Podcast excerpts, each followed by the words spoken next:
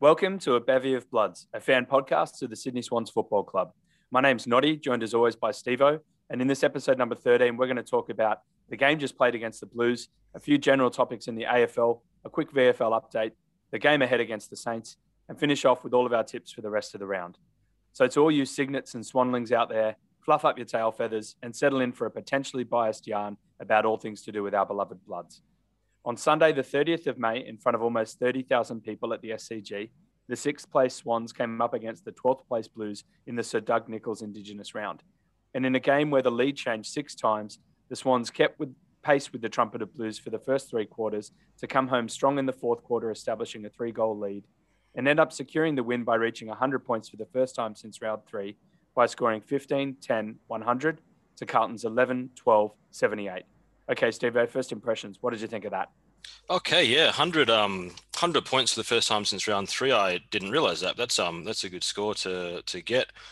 And and yeah, you're right. Like it was, it was tight on the scoreboard the first half, but it was kind of a weird game. Like I felt like even in the first half, when you know they were dominating quite a bit, and there was a couple of points, and they got out to some leads, I kind of felt comfortable a lot of the time. I didn't feel too stressed watching the game because it kind of felt like we was gonna we were gonna have enough to get over them in the end. Even if they'd scored 120 points, we would have got 140 points and and so got it. And look, they got the job done. The Swans, as you said, we finished. Well, we were sixth going into the game. They were 12th, and that's a game we should have won. And like we did against Collingwood, it might not have been spectacular, but we got the job done, and that's a good thing for a developing team to um to be learning how to do is to win when you should win. So I was happy with it. Good result.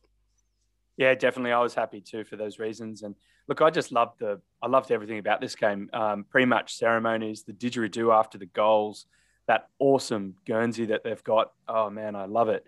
We also were treated to an absolutely spectacular sunset behind the members stand, and it was a, a great turnout really for a Sunday twilight match in, in in not great weather in Sydney. So yeah, it was just a it was a fun day out at the footy really.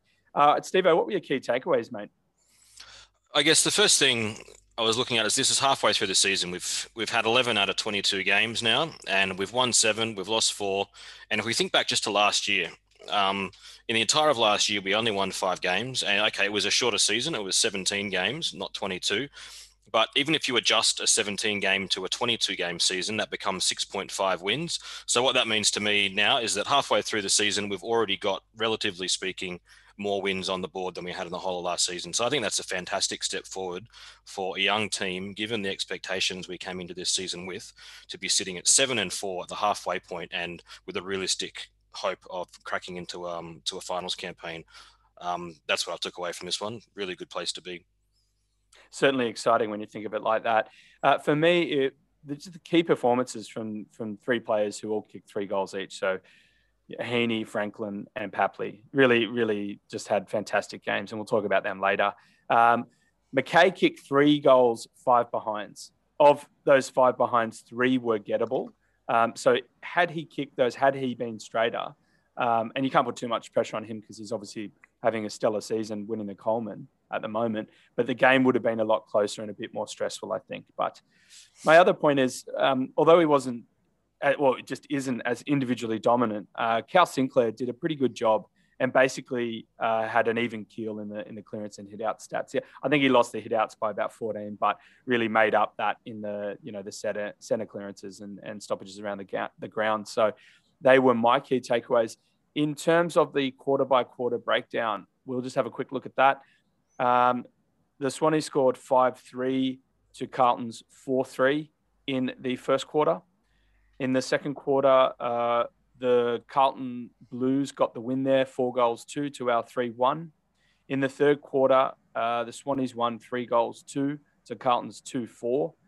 And then in the fourth quarter, the Swans won again, four goals, four to Carlton's 1 3. So you can see there in the second half that their accuracy really dropped off. Um, all right, stats, Stevo, throw me some numbers. Oh, the first one I've got is a, a, number that I was very excited about when I when I saw it at the end of the game was tackles. 82 tackles to 53. I mean, that's massive difference. That's plus 29 if I can count right in tackles. And and what tackles show it's not just the act of tackling. Tackles are intent and and a desire to to put pressure and to work hard for your teammates to to win the ball back and make sure that when they get the footy, they're not just um, zipping it out of there and taking it forward. So yeah, the first one for me was the tackle stat, massive tick on the tackles for the Swans this week. and then on the other side, uncontested possessions. We've talked a lot in the past couple of months on this podcast about the importance of uncontested ball and being able to win it on the outside and how that can really show a gap between your opponents. And um, and you actually broke down this this for me into halves, which was really interesting to look at. Um, in the first half, uncontested ball was dead even. I mean, we're up by one, 89 to 88, so nothing in it at all. In the second half, when we really started to, to turn the screws on them and to start to play much better footy, um, 126 to 70, so plus 56 in uncontested ball. If you do that over the course of a game, it's over 100 difference, and that's massive. And it showed in the way that we played and the way that we were able to take the ball forward and score. So, um, yeah, those two, the tackles and uncontested ball, both really good from the Swans this week. Yeah, I'm going to look at inside 50s. We spoke, or actually, you spoke about inside 50s against um, the Dockers last week and how we just didn't have enough. And I think we responded quite well. We we had 58 to Carlton's 44. Um, so we got 13 more than we did last week. And Carlton actually had 25 fewer than Fremantle did. So it was a complete turnaround. So we, we really improved in that area. Um, that said, uh, in terms of those in 550s becoming goals, it was about even. So we were 25.9% uh, of our inside 50s became goals, and Carlton's um, 25% of those, their 44 inside 50s became goals. So it's basically the same. The difference, really, uh, as alluded to earlier, was that we were just more accurate. We converted at 60% compared to their 48%. So that's that's what I looked at this week. Um, in terms of your favourite moments of the game, Steve, what were they? Oh, I got a couple this week. I got one one on the field and then one um, off the field happened in the stands. I'll start with the one on the field. Um, this is in the first quarter, about uh, five or so minutes um, to go in the first quarter on the countdown clock. And Callum Mills has got the ball about 60 or so out. And Buddy Franklin is leading out on one of his sort of leads that he comes to, you know, expect to mark the ball around about the 50 or so. And then Mills ignores Buddy and instead he kicks the ball to Kennedy, who's come through on a lead into the space that's come behind where Buddy Franklin was. And then Kennedy takes the mark and goes back and kicks the goal from a set shot.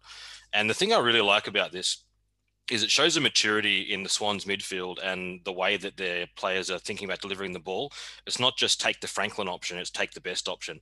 And Franklin 50 meters out on the boundary is still not a bad option. Like we know he dobs these all the time, but um, Josh Kennedy 35 meters out on a better angle is a better option.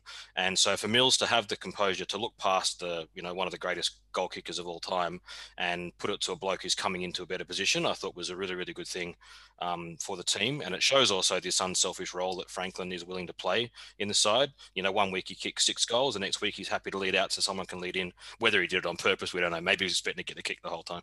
but um, and he was and he was and he was fuming at Mills afterwards for not giving it to him. But but at least on the telly it looked good. So that was the one on the field and then um and then the other one and this has got quite a lot of attention in the media and social media in the last couple of days actually. There was a, a point in the um in the third quarter isaac Heeney kicks his third goal and he boots it up into the stands. And then the camera zooms in on this little girl in the crowd in her swans gear with her family.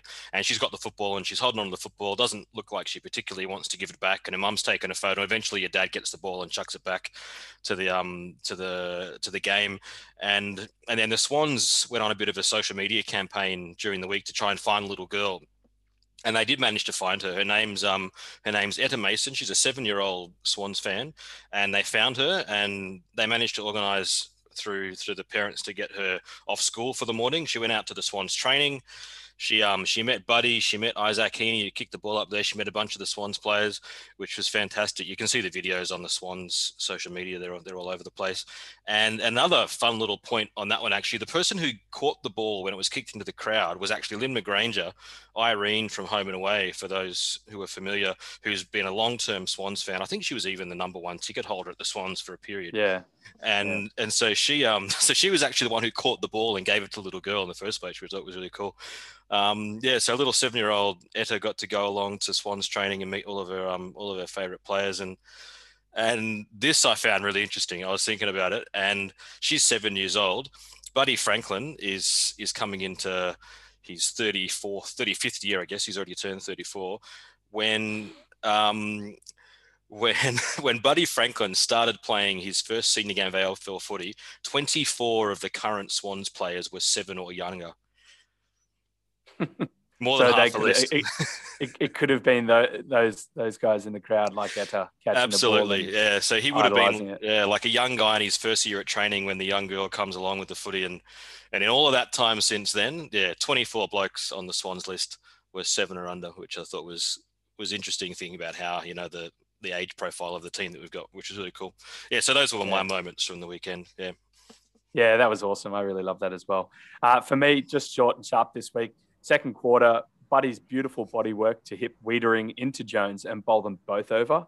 Two blues, one stone, and then kicked his second. I thought that was just like classic Buddy. Um, a couple of other things. Uh, my bro and, and, the little kids uh, in front of us screaming "Chewy on your boot" uh, every time McKay would take a shot, and then him ended up kicking five behind. So I definitely uh, pay that to them this week. And lastly, Harry Cunningham almost getting guillotined by the banner. And we'll make sure to put a photo up on our um, Facebook and Insta pages. But then him going out and probably having the best game he's ever played. So I, I just thought that was a great turnaround. um, it's an awkward photo and it's unfortunate timing because it's like Buddy streaming through, and then behind him is is Cunningham sort of getting his head chopped off by this banner that's not breaking properly. But I obviously didn't love that. But I, I, I particularly love the way Cunningham um, played this this round. All right, Steve, let's get on to the ABOB medal. So let's hear your best, your five best Swans players on the ground using five, four, three, two, one scoring system. Five points being the best. Kick us off, mate. Five for best. Uh, number five, I had Isaac Heeney, best on ground. And then in four votes, Josh Kennedy, three for Harry Cunningham, two for Tom Papley, and one for Jake Lloyd this week. Nice one. I had five for Heeney, four for Cunningham, three for Kennedy, two for Lloyd, and one for Papley. So, mate, we are exactly the same players, uh, just slightly different order here. So, why don't we just uh, just have a general chat about the five? Yeah, that Tell sounds us, sounds Isaac, right. Yeah. Isaac Heeney, what a game! Oh, Let us know what you think about him. What else do you want from a from a half forward than what he delivered? What twenty odd touches, something like that, three goals.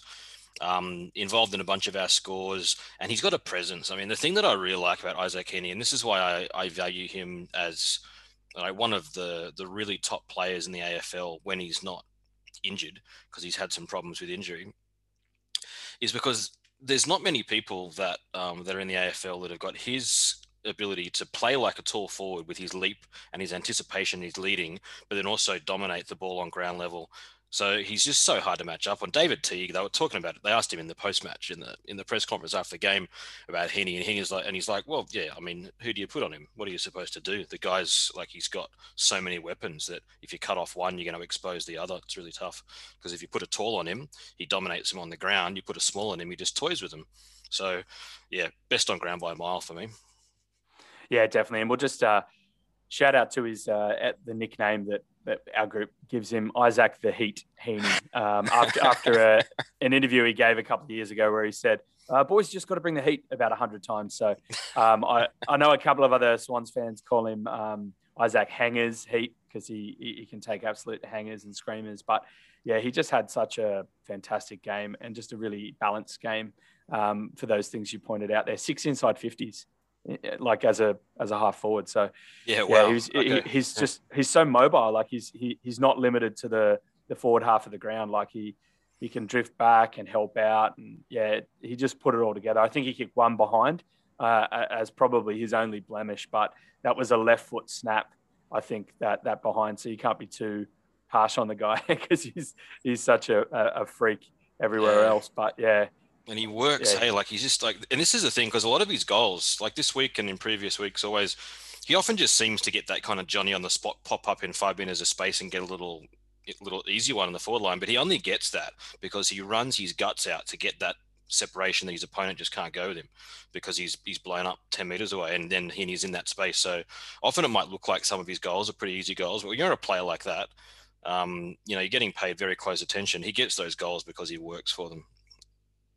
Yeah, I mean, Touchwood. Hopefully, he can stay injury free and continue to have, um, you know, as big an impact as he did against the Blues going forward. Um, Harry Cunningham. Okay, so I'm, I'm just going to start off with him next because I thought he had a sensational game, and I know I've been a little bit down on him in the past couple of weeks, saying you know he's his kicking accuracy and his clangers and this and that. You're like, shut up, Noddy. Cunners is great. He, he, he, he played so well. He had 27 disposals, 10 marks, four tackles six rebound 50s. I just thought, yeah, he, yeah, he really was a rock down there. And our backline is, is starting to look very good. Uh, you know, against the Blues who have their deficiencies, but it's looking very set down there, wouldn't you say, Steve? Definitely. And, maybe he's been listening. Um, maybe he's been having a listen to the podcast and he's heard this bloke nod that's been not his rocket. Yeah. He's like, who who does this bloke think he is? I'll show him exactly who's a good footballer, and he's taking it to town. So maybe we should. just, Who should we stir up this week to try and get a good game out of him? It didn't work with Blakey, so at least it worked with Harry. Um, no, look, and, and I've like I I really like the way he is as a player, and I think he's very important to our backline because I always think of a backline as like a back six or seven and the way that they relate to each other. And I think he's a very important part of the functioning of that defensive unit, in, even if he's not playing like a superstar every week. And this week he played like a superstar. So, you know, even better. so yeah, 27 touches, 10 marks. He killed it, a bunch of intercepts. He was, and Eddie Betts, he was playing on him for most of the game. Eddie yeah. got a couple of goals yeah. and that was it. Like he, he had a minimal impact really, besides that one really good early goal. And I think he got one other goal, but he, well, he wasn't a dominant force on the field and Cunningham was. So, you know, well done. And it was interesting to hear that audio um, picked up where he, um, he gave away the free kick to Betts. I think it was in the second, maybe second quarter, and it was it was deemed holding, so it was a downfield penalty.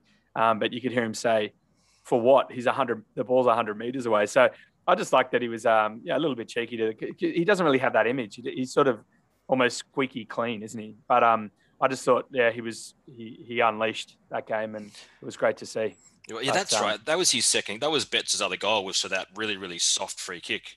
Yeah, yeah. yeah so they, come on. So Betts got one goal. He didn't even get two. That that second. No. come on. Yeah. And just, I'll just spend a couple more seconds on that first goal. It was one of the best goals I've ever seen. Yeah. That one-handed grab and just from the boundary, it was just vintage Betts, and it was just like I think we all looked at each other and stood up and just clapped. It was so good. But um, anyway, yeah, probably enough about Cunners there. All right, uh, Joey, Josh Kennedy. Um, yeah, I picked him third. You had him at second. So why don't you uh, tee off there, mate, with why Joey was so good? I mean, he's he's he's a very consistent player, Kennedy. I think he gives you pretty much the same through the midfield every week, and he's always in our best, you know, five to ten players almost every week.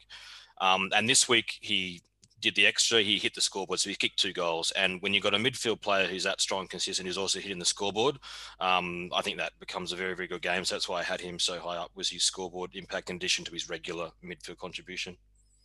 Yeah, same. The guy had ten tackles. So add, add to everything you just said there, and throw in ten tackles as a player who's probably in the last few years of, of his career, um, and to kick those two goals. Yeah, just it was just a very key performance, I thought. Um, yeah, so Joey got in there for me. All right, we had Lloyd and Papley to finish off, mate. So why don't we kick off with Lloydie there? I think Lloyd's become. Um, I mean, in the last couple of weeks, he's really come into a good vein of form, and he continued it on. I mean, he's he's playing with with really good confidence across the back line. He's distributing the ball really, really well, and he's um he's just continuing on. Like this is what we were getting out of him every week you know, a couple of weeks, couple of years ago, last year, year before, when he was winning his best and fairest, and he's back into that level. And yeah, it doesn't look like dropping off, which is really good for our backline. If he's if he's on form, it's really good for us. Yeah, you just feel you feel like things are safer when he's down there, and and, and it's not just his foot use. You know, he he again for probably second or third round in a row, I've really noticed his um, spoiling. He can come in and and and slot in before McCartin or Rampy, who's marking up on the tall and then and come in and just spoil it as a strategic out. And I just think that that kind of kind of thing. I know I know he's always been able to do it, but um, it's really coming to the fore in the last couple of weeks. And yeah, I just think he yeah continues to be that sort of pillar down in the back line for us. Tommy Papley, okay, wowzers, three goals, all in the fourth quarter. Am I right? Certainly in the second half. He had a quiet first half, and and then really came to light in the second. Um, he was one of the reasons we got over the line, basically. Absolutely. He um in that second half he he really had a presence in the forward line and and he's one of these guys who doesn't even have to be touching the ball to be making stuff happen. Like the the energy that he brings to a contest and the way that he positions himself that will bring other people into it so that our forward line is functioning on a higher, like more alert, zippy level when he's up and about, I think. So his impact around the contest, especially in that second half, was what got him votes for me. Yeah, nice. Awesome. All right, I'm going to give a quick update about our AFL fantasy team, a bevy of bloods consisting solely of current Swans plus a few ex Swans to help us out with injury cover. In round 11, ABOB scored 1,592 points and ranked 61,622nd, which leaves us sitting 67,836th overall. It's about a 2,000 uh, place improvement on last week. Uh, top five uh, of the game. Four, again, this is like three or four weeks in a row. Four of the top five scores of the game were Swannies. The highest scoring blue was Cripps on 120. And might I just add, he was nicely helped by some of that terrible umpiring to gift him some goals. Uh, his 120 was the second highest of the game. The top five Swans were Heat, Isaac the Heat Heeney on 135, Cunningham on 115, Kennedy on 105, Lloyd on 104, and I've realised I've missed out the fifth person here. I believe it was. Take a guess, Stevo. Who, who was our fifth? Uh, I mean, yeah, because this it's tough, isn't it? Because fantasy points value certain types of stats more. Like tackles are worth a lot. I'm going to say Kennedy because he had a lot. Of, oh, you've got him there already. Forget about that. Um, yeah, yeah. Oh, who else gets the ball a lot in the back? Uh, Dawson gets a lot of kicks. Is it Dawson? Uh, no, it's Millsy. Ah. Who, who also had a very good game and we left out of the probably to be called the Callum Mills medal, but uh, it's nice to share the love. So Millsy was the fifth highest scoring Swan there with 100 points. So I had him as captain, got his 200, just banked that every week. He's playing so well. Uh, the pros this week was was the Heat's 135 massive score. That was the sixth highest score of all players in the AFL for that round. Dawson's four frees against him cost him 12 points on his eventual 87, so he would have had 99 adjusted and some of those I think were a bit hard. I know the crowd was going nuts at the uh, in the back call, and again it was Cripps for most of them. So either he plays it well or Dawson's got to fix his tackle technique. But um, yeah, look that that that was really it for me in terms of cons. Um, I did forget to bring McInerney in off the bench for Blakey and missed out on his 62 points. So that's a complete rookie error on my behalf. Apologies all around. Uh, trades next week. Uh, I'm going to bring Hickey back in. Fingers crossed um, that his knee is okay. Uh, had Amartey uh, starting, even though he wasn't named. So just got to remember, I certainly have to remember to bring Hickey in for Amartey. All right. Um, just a quick VFL update here, Steve. Do you want to run us through this, mate? Yeah, and it's a very quick VFL update because there's no VFL at the moment. Um, last week, we had no VFL because of the COVID situation in Victoria. So those games were cancelled. The Swans were able to play, I, I, heard or read somewhere, they played some sort of scratch match with some of the other um, AFL reserves players who happened to be in Sydney playing their COVID affected fixtures, like maybe the the Richmond players and perhaps some of the Carlton guys. I'm not sure, but they got some sort of run. It was nothing official. Um, and then this week is the same. We don't know what's going to happen. There's no there's no VFL fixtures as such, at least this week, and we're just waiting to see how things all progress with the with the COVID stuff in Victoria. Hopefully, hopefully soon things can get better and we can get back to some some VFL footing because yeah, it's tough for the players who are trying to stake a claim that they're not getting footy. So yeah, fingers crossed. Yeah, that's like uh, last year all over again, isn't it? So yeah, hope hope, th- hope things improve and um, you know obviously hope COVID settles down as well. All right, segment two, AFL hot topics. Excuse me. We're going to have a quick chat about a few things going on in the AFL. Let's start off with the MRO. And Steve, I'll just I'll get through this one real quick. Uh, Mills and Wicks both got fines, one for striking, the other for misconduct. Both are, are clear to play. Um, I think Buddy, uh, the incident on Newman, uh, had a look at, but it was deemed insufficient force, so no action was taken. So they, that was the extent of the MRO for the Swans there. All right. Uh, next is the mid-season draft. Okay, so that's a big topic. It's happening, I believe, tonight. Uh, we're recording early on Wednesday morning.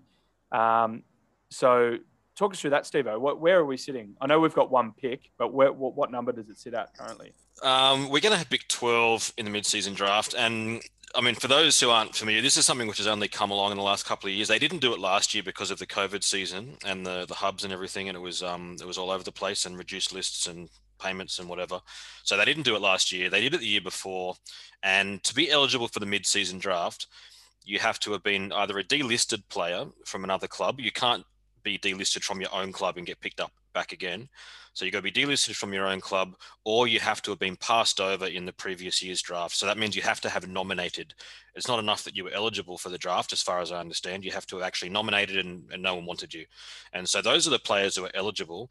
The clubs who are able to take people are clubs who have a spot on their list, either because they have left it open from the beginning of the year or because someone has become injured, like Hurley, for example, at Essendon, has gone onto their long term injury list now because he's got hip problems and he's not, not going to play the rest of the year. So they've got a spot because he's off the list. So the Swans have one spot. So there's three or four clubs that don't have a pick at all. I think, um, I think was it West Coast, Geelong, Fremantle. I can't remember. There's a couple of other clubs who won't take anyone. Swans have space for one player, and that will be pick 12.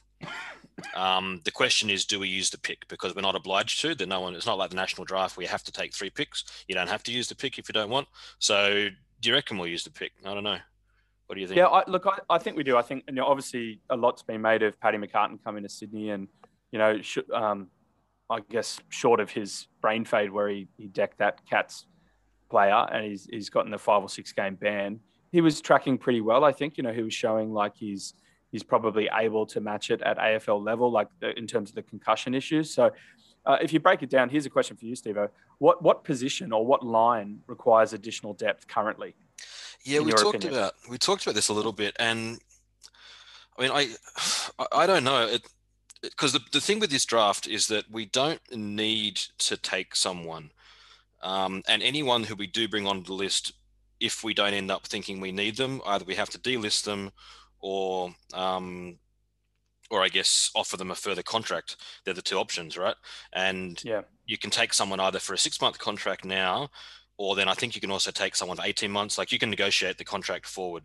So if we take a person on a six month contract, I don't see anyone breaking into our best 22 given the depth that we have at the moment. So you have to think about what type of player we would even bring in. It's going to be someone we want a bit more long term, like expect to be playing into next year and become part of the squad. So it's it's not going to be a short fix player like a lot of teams will want, especially the weaker teams will probably want a short fix, like a short term fix. And that's why someone like McCartin makes sense to me because he fits that. Like he's someone who we probably don't expect to play this year, but we'd like to keep him in the system and and and recognize that um, that he's someone we want to put some faith into. And then you know why not give him an 18 month contract and give him the security to then you know really have a crack at making it in footy again. Now that it's clear that his health isn't going to be a, a barrier to him playing. And and then yeah, I guess it comes back to the forward line. I mean, we're going to lose Franklin soon enough he's not going to play forever. We'd love him to. He probably could. He probably would, but um, he's not. He won't. we know for a fact that he will not. Um, so yeah, maybe like a big forward who could also play as a as an extra big defender if we do need to to throw an extra big body back there. Someone like McCartin would would suit our list because I think midfielders we're pretty well stocked. Our defense, like you've said, we were chatting before, also. Um, yeah, why not give Paddy McCartin a crack at it. Really, I think he'd be a good uh, choice. Yeah. yeah.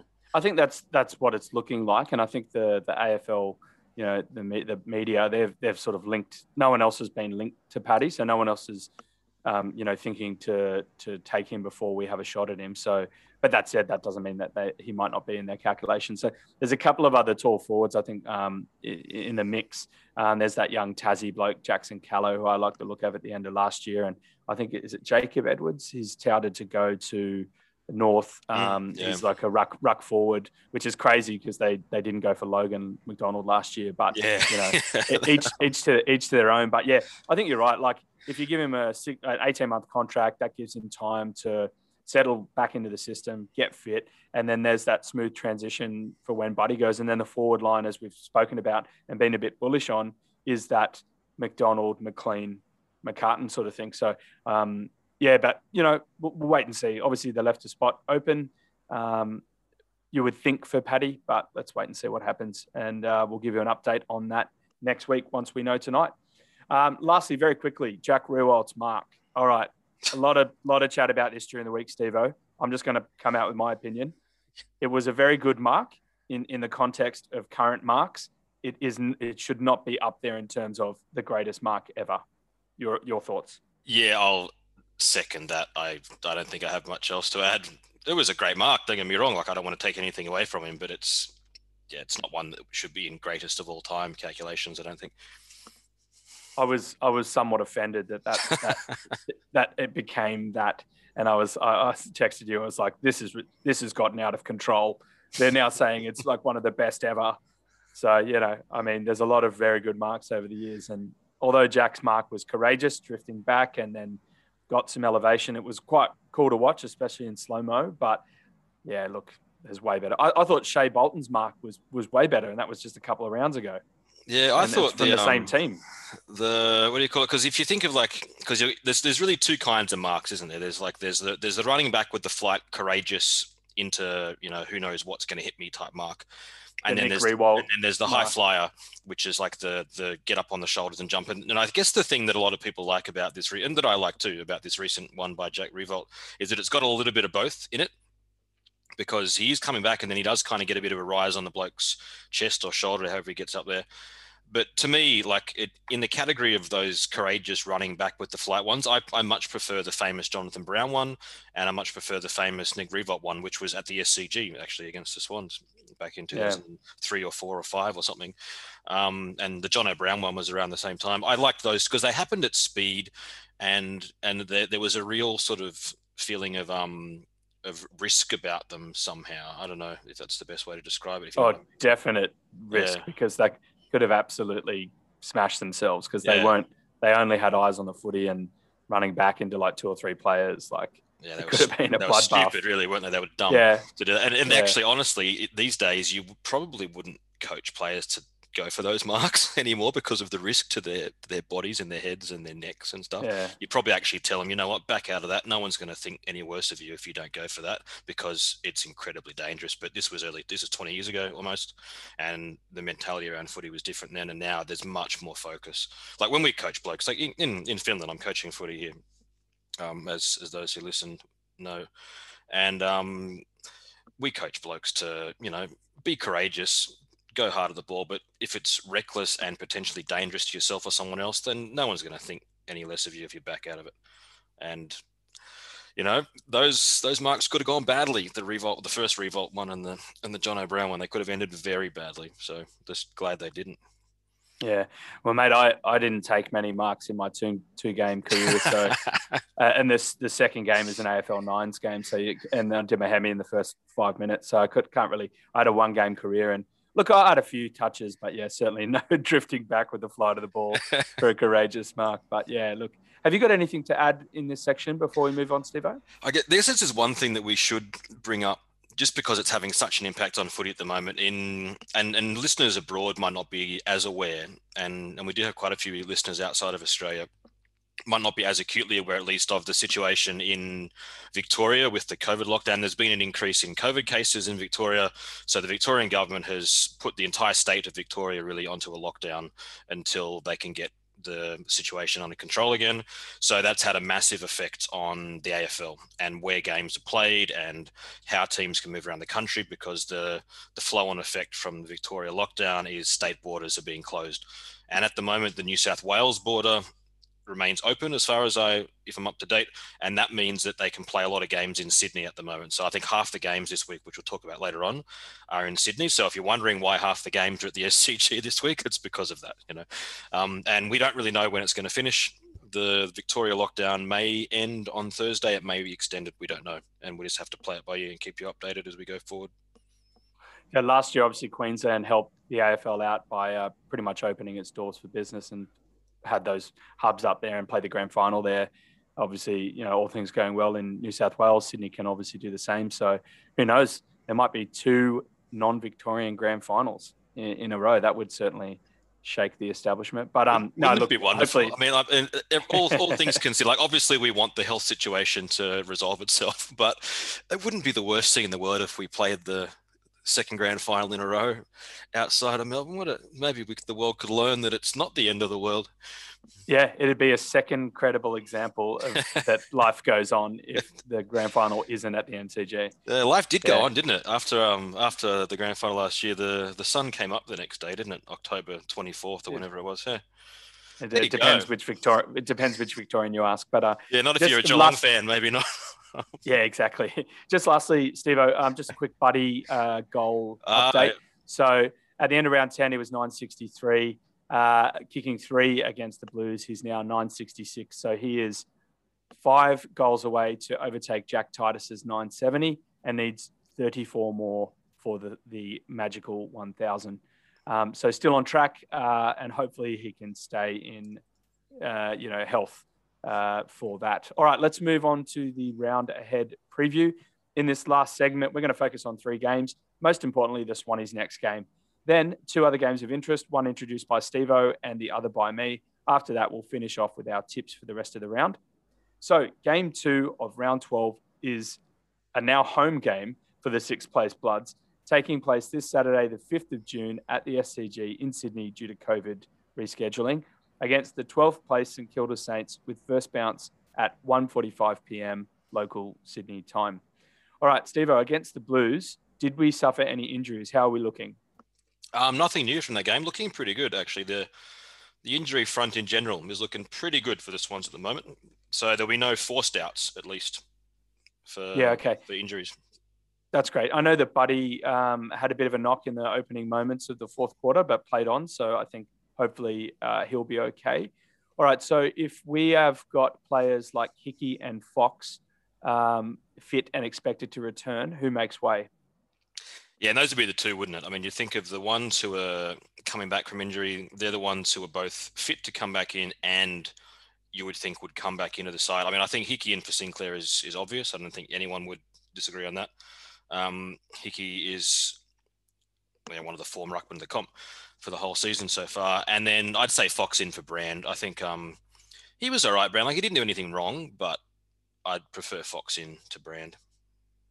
Yeah, I mean, Brand Brand did well. I think it's his second game of the year. I think he played in the Suns game, if I'm remembering correctly. And like he's a tall unit. He's our tallest back. He's 198 centimeters, but he he almost doesn't really play very tall, does he? I know he can mark up, but he sort of drifts and and he sort of plays very similarly to McCartin and, and Rampy, and obviously those guys have been able to get it done. So I thought we brought him in for a bit of extra height to help deal with McKay.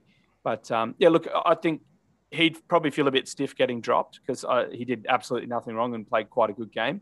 But yeah, Fox is similarly had a had a great preseason. Has just been set back with the finger and the and that um, freak eye. So we'll leave it in the hands of the the Swans gods. But um, on behalf of the Swans fans out there on Facebook and and social media, Dylan Stevens, Hayden McLean, obviously didn't have their best games. I'd keep them both in. How do you see it, mate? Absolutely. I think Stevens, I'd just like to see him get a. And we said this before as well. Um, just just a run of you know three or four games just to get a bit of confidence of what it's like playing footy at AFL level, the extra pace of the game, get a bit of confidence, get his hands on the footy. The other trouble at the moment is there's no VFL footy. There's just these scratch matches. So if you dropped a player like Stevens now, it would probably be to send him back to get a bit of um, a bit of the footy and you know get his 35 touches, get his confidence, then come back after he's worked on some stuff. But there's not really a chance to do that right now. So why not work on it in the ones? Because there's no really anyone. Like if you dropped him, who would you bring in? I don't know. I wouldn't. I don't know who would bring him in. Blakey. I wouldn't bring yeah. Blakey back in. Yeah, and. Uh, hmm. yeah, Lewis Taylor was the medical sub, so look, he, he he'd been playing probably as well consistently as Dylan Stevens. I mean, we have to remember Dylan Stevens had a 37 goal, uh, sorry, this goal, 37 touch game to bring him back into the seniors. So he was in VFL form. That's why he made his way back into the team. It's just he, he, he needs a run at it. He just needs a run at it. He needs to know that even though he's a bit lighter than players, he's not gonna you know he's not gonna get crushed. Um, I just yeah I just think we need to keep him in there, just keep him working, getting confidence, and should be fine. Hayden McLean, um, for the reasons you said, no VFL. I don't know if we if you bring Amartey or McDonald in at this point. But uh, I mean, McLean had an okay game. He took that one contested mark at the end and then kicked it behind, hit the post. But otherwise, I thought had a pretty. He played a good role. So I don't know. Amartey or McDonald in for McLean, Stevo? Uh, I'd, I'd keep McLean in there as well. Actually, I mean, I'm I'm reluctant to drop players generally unless and, and especially if they're younger ones and they're trying to develop and learn the game, unless there's a reason to drop them. And we don't know exactly what the coaches want out of these guys each week and what sort of things they're asking them to do and what they need to work on. But like from a perspective watching on the telly, I would, I would keep McLean in there unless he either dropped off considerably or they had one of these other blokes you mentioned, McDonald or, or Amartey, really, really busting the door down to get in there. Awesome. Well, as always, looking forward to team announcements uh, on Thursday night. So looking forward to that. In terms of St Kilda, um, according to the AFL uh, website, looks like Saints reported no injuries after their win against the Roos last week, um, but they're not expecting their missing guns back uh, either in Carlisle, Gresham, Hannebery, Jones, and Marshall. And let's face it, they're all big outs. Um, so we won't take anything away from the Saints there. Um, in terms of performance predictions, okay, so which Swanee do we see flying high and why, Stevo? All right, I um I had Papley last week. I went for Papley, and he I said I wanted three goals, and I'm just going to stick on Papley. I think when you're on a winner, you you keep backing them, and I'm going to go for Papley to kick another three. He's my one for this week. I'm just going to keep nice. going until until he stops kicking goals, and I'll pick someone else. well, you were buddy the week before that. yeah, he, yeah. He came, he came through for you. So I picked Wicks last week. I wanted him to bounce back and and kick a couple of goals. He kicked one goal, two behind, so he was active. He wasn't far off, um, but he was he was certainly much livelier than round ten. This week, um, I want to see Rowie and Warner kick a couple each because they've been thereabouts. So Warner's had a, a few quiet, I mean, relatively speaking, quiet weeks, but Rowie's getting the job done. I think he's our highest tackler.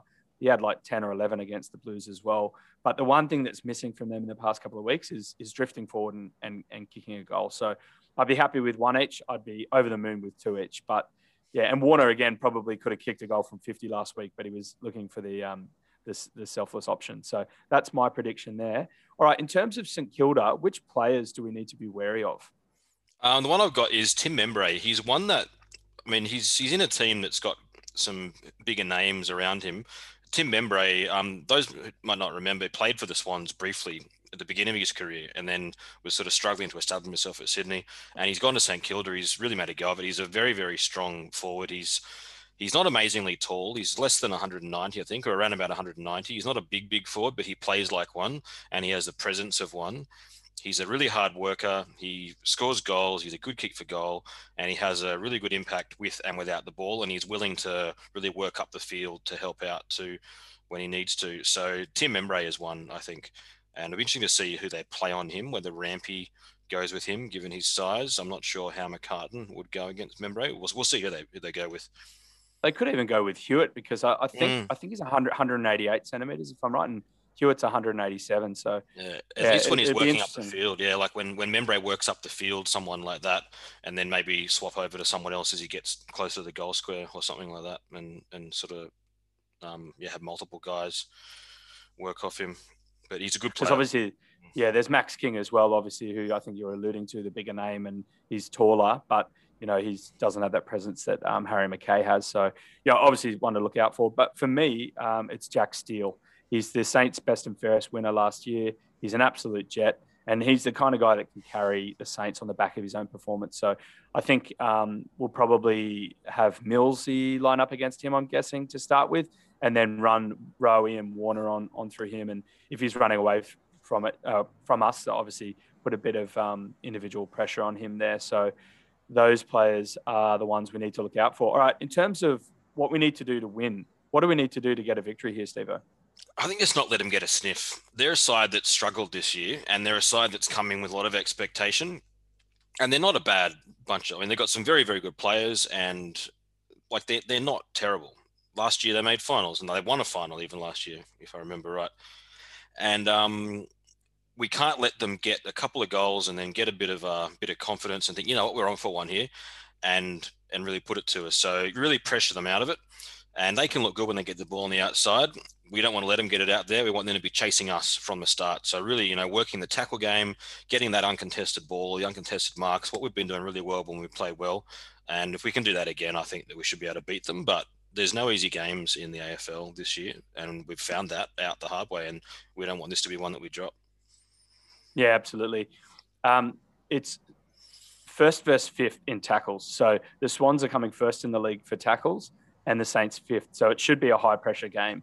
Um, so we need to keep up that level of tackle pressure, maintain that similar amount of inside 50s, as well as that conversion, limit the influences of, of those tools like Membrey and Max King um, so that they can't get it to those dangerous smalls that they have around them in Higgins, Butler, and Billings, etc.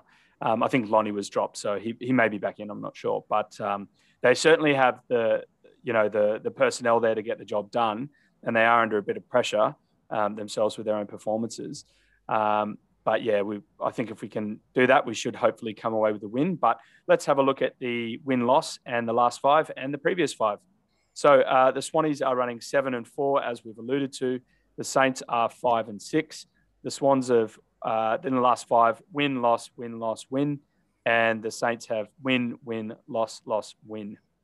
In our previous five encounters, uh, St Kilda beat us last year in that COVID year by 53 points. It was a bit of a bit of a hammering. But prior to that, for the, the prior four games, the Swans have beaten the Saints, uh, and that's at the SCG, at the at Marvel, at the SCG, and at Marvel, and it by quite a number. So 45 points uh, winning margin, 71 point winning margin, 42 point winning margin, 50 point winning margin. Obviously, the Saints in the past couple of years have restructured their list and brought in those ready-made players uh, in the vein of well, Ryder, um, Hill, Crouch, uh, Al Hannebery, um, who else? Al Zach Jones. So like they they do have that. I think they thought they would be having a crack a bit more regularly than they have this year, but they're still a danger team for sure. I think, regardless of them sitting where they are in the ladder. Um, with all this in mind, Stevo. Oh, sorry. I will. I will just say the Saints in recent game they've had four games of 50 plus point defeats this year. So the Bombers beat them by 75, the Tigers beat them by 86, Port beat them by 54, and the Dogs smashed them by 111. So when they start to lose, they really can lose. I'm not suggesting that we we will be able to do that, but they're a team that you know when they don't get their things right, they can um, implode, and I think that's why they've been under scrutiny from um, you know the media and their own fans to an extent. But with all that in mind, Stevo, who are you tipping? Yeah, that's interesting. The way you, I hadn't I hadn't looked back at the um at the past results. So I mean, history tells us if if we stick to history, it's not going to be close. No matter what happens, it won't be close because mm. the closest margin in the last five games has been 42 points. Well, um, yeah. I reckon the Swans are going to win, and and I think that I, I mean I'm actually going to be confident this week, and I reckon that we're going to win by you know four or five goals or even a bit more. I reckon we're going to have a decent win. Well, I mean, I'm picking the Swans, but with less confidence as always. but um, yeah, I'm, I'm hoping that we can string two wins together. And as you're saying, if we can pick up the Saints this week and then the Hawks next week, and and we'll we'll be perfectly primed for the second half of the year. So, all right, uh, if a group of Swans is called a bevy, then what is a group of Saints called? Uh, this one was unanimous. Everywhere I looked said that a group of saints is a communion of saints. So that's what we're going to go with, I think, because there was nothing else contradicting it.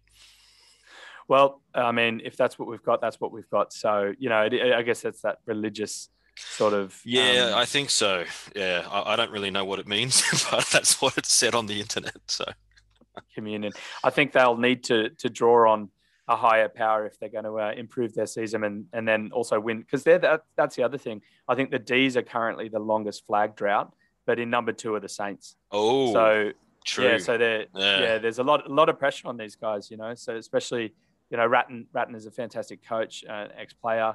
Um, you know they've they've got most of the pieces in line. A few key key injuries as we mentioned before, but um, yeah, there's there's a lot of expectation on these guys and. Um, yeah, it's going to be a hard game, but yeah, I'm hoping the Swans get the job done. All right, next up, we're going to have a look at a couple of games of interest in this round as well.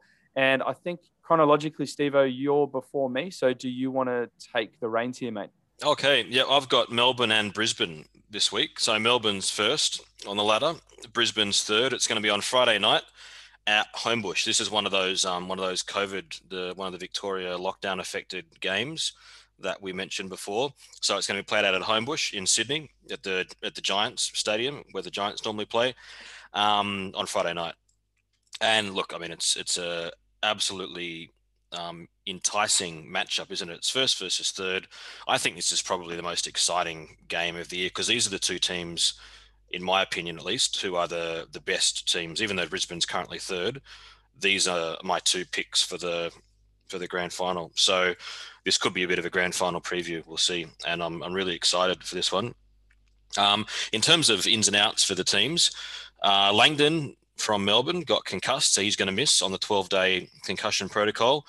Who they bring in, I'm not sure. Brown, um, Ben Brown, the forward that they brought in from North at the start of this year, he's been playing in the VFL. Um, maybe they bring him in and they rejig their structure a bit. Um, we'll see what they do there, but we'll find out on Thursday, I guess, when the teams come in. But um, Brown is is my guess.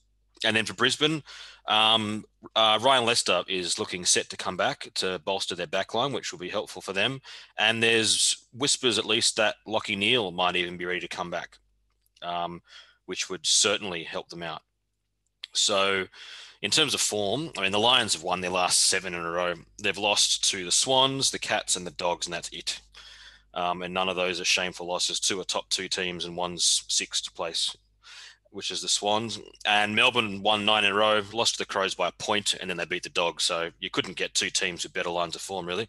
Um, who's going to going to be important for them? I think Brisbane, their midfield. I've talked a lot about um, Brisbane's forwards every time I preview Brisbane, but this time I want to talk about some of their midfield and their ball winners. We got Zorko, McCluggage, Lyons, Robinson, all really, really good players. If you can throw Neale back into that mix, then they're very, very um, menacing looking midfield. Um, Melbourne, I'm I'm interested in how their their non-star players are going to go. Um, Oliver, Petrarca, May, Gawn, Lever, all of these are absolutely elite footballers, and we know this. And every week that Melbourne plays well, they're delivering and playing really well. They're always in the best. And the best last week, those five were like five of their six best players. So I'm interested to see how the um, the next tier of Melbourne players go. Their sort of role players stand up when they come up against a Brisbane team who's um, who's going to be able to match their guns gun for gun. Um, as for who wins, I think that Brisbane are tough enough and smart enough and well coached enough to find a way through the Melbourne defence. It's going to be a really interesting test for how that goes. So I'm gonna gonna say that um, that Brisbane should be able to do it. And one other thing which I found interesting, Brisbane have got four players in their best 22 whose names are Mc. We've got McStay, McCluggage, Mc, McInerney, and McCarthy, and there's a bloke called McFadden on their reserves list as well. The Swans have got four, but Brisbane got five. If we bring McCartin in the mid-season draft, we'll also have five. So when we get to play them again, we can get some bloody McDonald's sponsorship or or um, as if you, they know, already sponsored the footy. yeah, you, you know when the Swans win, you you're able to get a free Big Mac the next month, the next day, or the the next mon- Monday or something. I've never taken them up on that offer, but that I'm pretty sure that still stands. Do you reckon it works in Finland? I could go into McDonald's here, and we got McDonald's in Finland. There's one not far from my place. I could go and hit them up. I'll tell them I'm a Swans member. I am. I am a Swans member. It's not even a lie. Um, might be geographically limited might, and might be local, local, yeah, only. The, lo- the, local McDonald's stuff in your uh, Finland store will be like, "Who is this dude?" Well, anyway, I, I, I hope there's a good crowd comes out to Homebush to see what will be a great game. I'm going to go for the Brisbane McLions to defeat Melbourne. What do you reckon? I'm going to go the D's to keep it interesting. It's, okay. It's going to, it's hard for me to pick, but I think it's going to be a great game, as you've said. All right, mate. I'm going to look at the ninth placed Essendon Bombers versus the eighth placed Richmond Tigers at Optus Stadium in Perth um, as part of a COVID reschedule. Saturday, the 5th of June from 5:40 p.m. local time, 7:40 p.m. Australian Eastern Standard Time. Essendon had no injuries after their big win against West Coast last round. Uh, it's looking like Aaron Francis is coming back in for Zerk Thatcher. Hurley, as you mentioned, has been placed on the inactive list because of his um, ongoing hip infection issues. Um, so that gives him another spot there. And, and, I hear that Sam Draper is close, who I think is a, a very exciting up and coming young ruckman. For Richmond, they obviously had that big out, I think uh, last week or the week before, Tom Lynch. Uh, but uh, Riewoldt got the job done against Adelaide there, so they can cover that sounds like Nankervis has done his PCL, so he'll be out. So I think they have Chol and Coleman Jones to cover that. Edwards, I think, is coming back in potentially as well after his ankle, um, I guess, a couple of weeks ago. Um, Caddy's looking good, so he'll probably hold. Asprey is still out. So there's a couple of couple. There's probably more transition for the Tigers team than there is the Bombers. In terms of the recent form, uh, Bombers are loss, loss, win, win, win, and they are sitting five wins and six losses. And Richmond are win, loss, win, loss, win, which is the same as us, I think. Uh, and they are sitting six wins and five losses. In terms of key players for both teams, Stringer, Tipper, Parish, Merrett, Cox, and Hind are all having great seasons and really are the backbone. The reason why the Bombers are putting some form together. For the Tigers, it's the similar Similar, uh, was it usual suspects? I'll say Riewoldt, Dusty, Bolton, Cotchin, Vlastuin, Hawley. Um, in terms of a few comments for both teams, this is technically an Essendon home game.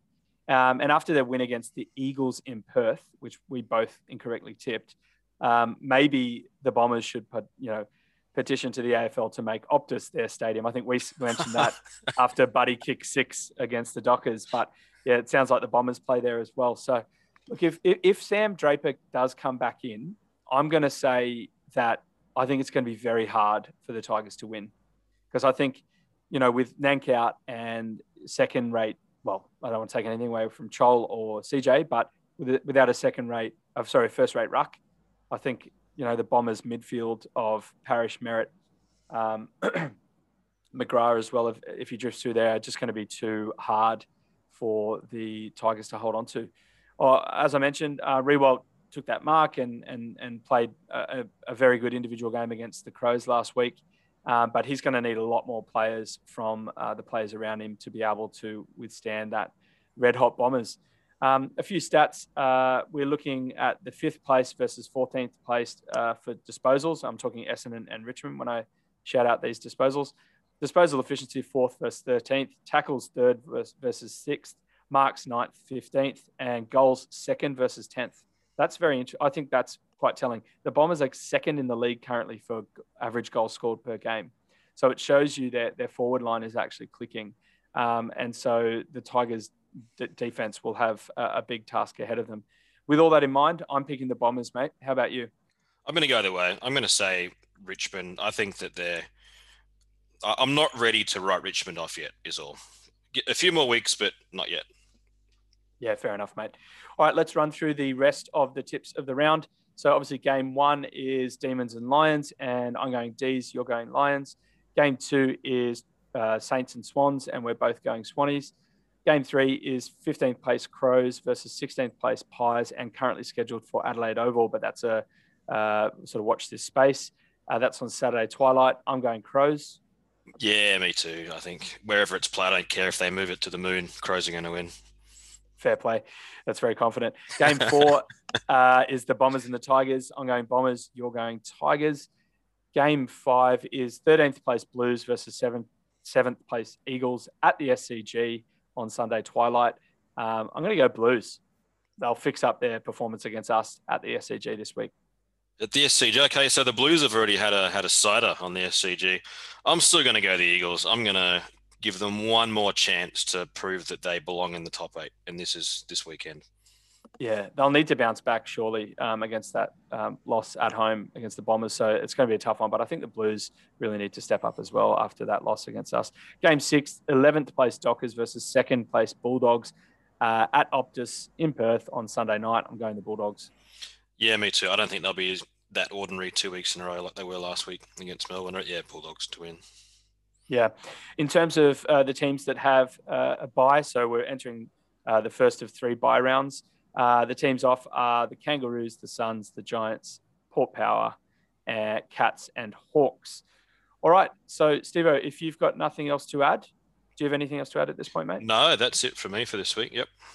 Nice one. All right. Well, that brings us to the end of this episode. On behalf of the Bevy, I'd like to say thank you very much for listening. We look forward to you joining us next time. Make sure to follow us on Instagram and Facebook at a bevy of bloods for updates and announcements. Until then, up the bloods and calm the swannies.